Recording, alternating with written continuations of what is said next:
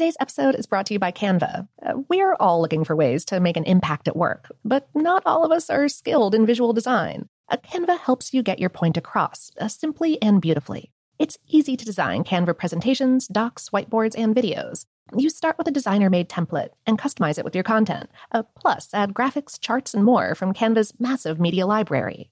Whatever department you work in, Canva is perfect for any task sales decks, hiring docs, marketing brainstorms, employee videos, you name it. Anyone at work can design with Canva. Start designing today at canva.com. Designed for work. This episode is brought to you by Technically Speaking, an Intel podcast. When you think about the future, what kind of technology do you envision? Whatever the future holds, artificial intelligence will undoubtedly be at the heart of it all. Join Graham Class as he hosts season two of Technically Speaking, an Intel podcast, and hears from the minds transforming healthcare, retail, entertainment, personal computing, and more with the help of AI. Tune in every other Tuesday and explore the latest technology that's changing our world today and creating a more accessible tomorrow. Listen to Technically Speaking, an Intel podcast on the iHeartRadio app, Apple Podcasts, or wherever you get your podcasts. Me. Focus Features presents Back to Black. I want people to hear my voice and just forget their troubles. Experience the music and her story. Know this. I ain't no Spice Girl. Like never before. That's my daughter. That's my Amy. On the big screen. I want to be remembered for just being me. Amy Winehouse, Back to Black, directed by Sam Taylor Johnson. Rated R, under 17, not a minute without parent. Only in theaters May 17th. From BBC Radio 4, Britain's biggest paranormal podcast is going on a road trip. I thought in that moment, oh my God, we've summoned something from this board. This is Uncanny USA. He says, Somebody's in the house, and I screamed. Listen to Uncanny USA wherever you get your BBC podcasts, if you dare.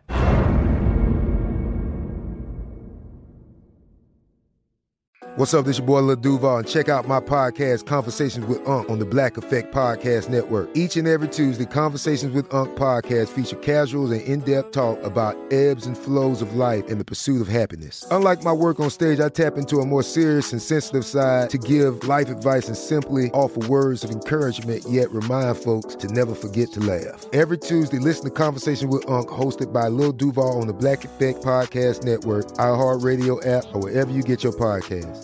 Presented by AT&T. Connecting changes everything. Welcome to Brainstuff, a production of iHeartRadio. Hey, Brainstuff, Lauren Vogelbaum here with another classic episode from our archives. Among the many puzzles and problems that we'd need to solve before we could send astronauts off on long term missions to the moon, uh, let alone such faraway places as Mars, is the fact that humans need to eat, and that it's a psychological issue as well as a physical one. Which brings us to today's question Could human waste feed astronauts? Hi, Brainstuff, Lauren Vogelbaum here. A manned mission to Mars might take around six months. Suffice it to say, when mealtimes roll around, astronauts won't be dialing up delivery pizza en route. Instead, they may be eating nutrition derived from their own fecal matter, a concept that would save on cargo space and weight while maximizing materials already found on the spacecraft. At Penn State University, scientists are developing a system that leverages certain types of microbes that convert human solid waste into protein and fat laden foods. Researchers, for better or worse, have already called the result a microbial goo that's sort of reminiscent of Vegemite, a comparison that seems unlikely to please Vegemite's corporate executives.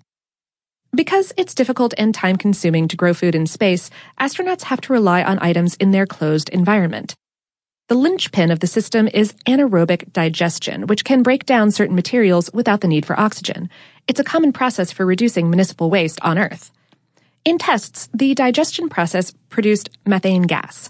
That gas turns out to be useful in growing a microbe called Methylococcus capsulatus, which is already used for animal feed pellets and contains about 52% protein and 36% fat content. According to the National Academy of Sciences, humans function best when they ingest nutrition with about 50% carbohydrates, 20 to 35% fat, and 10 to 35% protein, so the goo still has a ways to go before it can count as an ideal food source. The tests relied on substitute liquid and solid waste instead of actual human wastes. When the real thing is introduced, there will also be concerns about pathogens that could cause illnesses. That's where tweaking the pH levels and or temperatures may help. Tests showed that by increasing the system's temperatures to around 158 degrees Fahrenheit, that's 70 degrees Celsius, most germs were eliminated, yet the nutritious microbe Thermus aquaticus survived. Alternately, they raised the alkalinity of another batch and found that bacteria called Halomonas desiderata still managed to proliferate, while germs did not. The team borrowed concepts from commercial aquarium filters that use fixed film filters to neutralize fish waste. The filters incorporate a bacteria laden film and were adapted by researchers to accommodate methane production. The result? Solid waste can be treated in a matter of hours instead of days.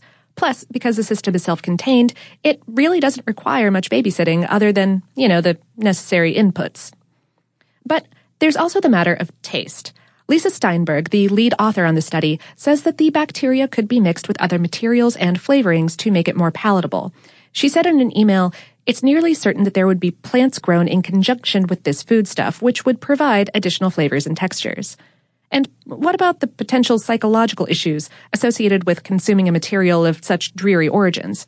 Steinberg said, astronauts already have to drink their own processed urine, so they're probably accustomed to things being done differently in space than on Earth. Some astronauts on the International Space Station do already recycle some of their urine. Poop, on the other hand, has a more spectacular ending. It's blasted into space, caught in Earth's orbit, and then burns up, like a shooting star on reentry. Yes, in space, poop has historically been a problem. Maybe now poop will be part of the solution. While the still experimental concept may not exactly fire up astronauts' appetites, it may eventually provide sustenance to space explorers who have limited buffet options among the stars.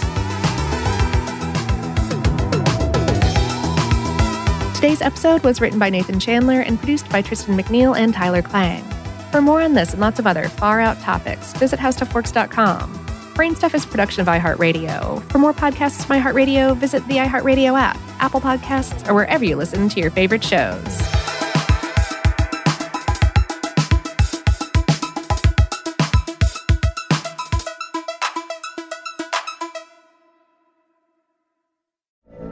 From BBC Radio 4, Britain's biggest paranormal podcast is going on a road trip.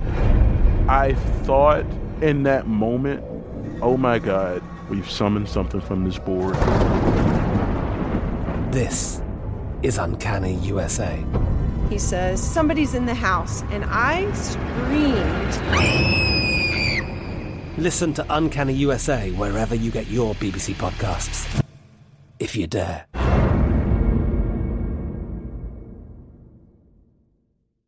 This is Malcolm Gladwell from Revisionist History. eBay Motors is here for the ride. With some elbow grease, fresh installs, and a whole lot of love, you transformed 100,000 miles and a body full of rust into a drive that's all your own. Brake kits, LED headlights, whatever you need, eBay Motors has it. And with eBay Guaranteed Fit, it's guaranteed to fit your ride the first time, every time, or your money back. Plus, at these prices, you're burning rubber, not cash. Keep your ride or die alive at ebaymotors.com. Eligible items only, exclusions apply.